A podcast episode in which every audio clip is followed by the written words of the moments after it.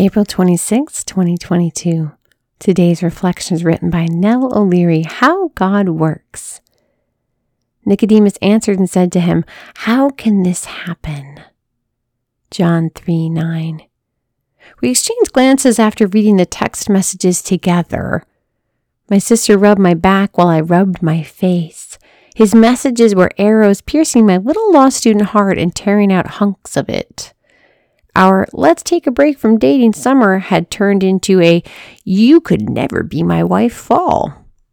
My sister had weathered her own breakups and reassured me that day and the many following this is actually a good thing. I kept on needing to hear that, to try to believe that being alone was better than being with the wrong person.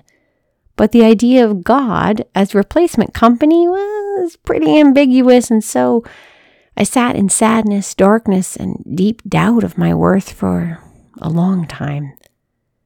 How do life bending breakups, bank accounts stopping job losses, confusion laced vocation discernments work out?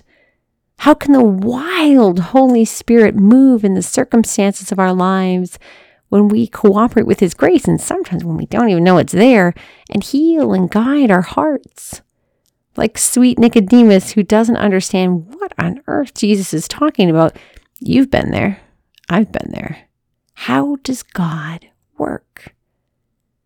Just as my breakup was actually a huge blessing because I was spared marrying the wrong person for me, God's working with the disaster in front of you, the grinding anxiety, the misunderstood understandings, the Sisyphean tasks of the day are all important to him. How can he help? How does this happen? Ask him to come in, dear sister. Ask Jesus to pour out his spirit for you. Ask to open the eyes of your heart.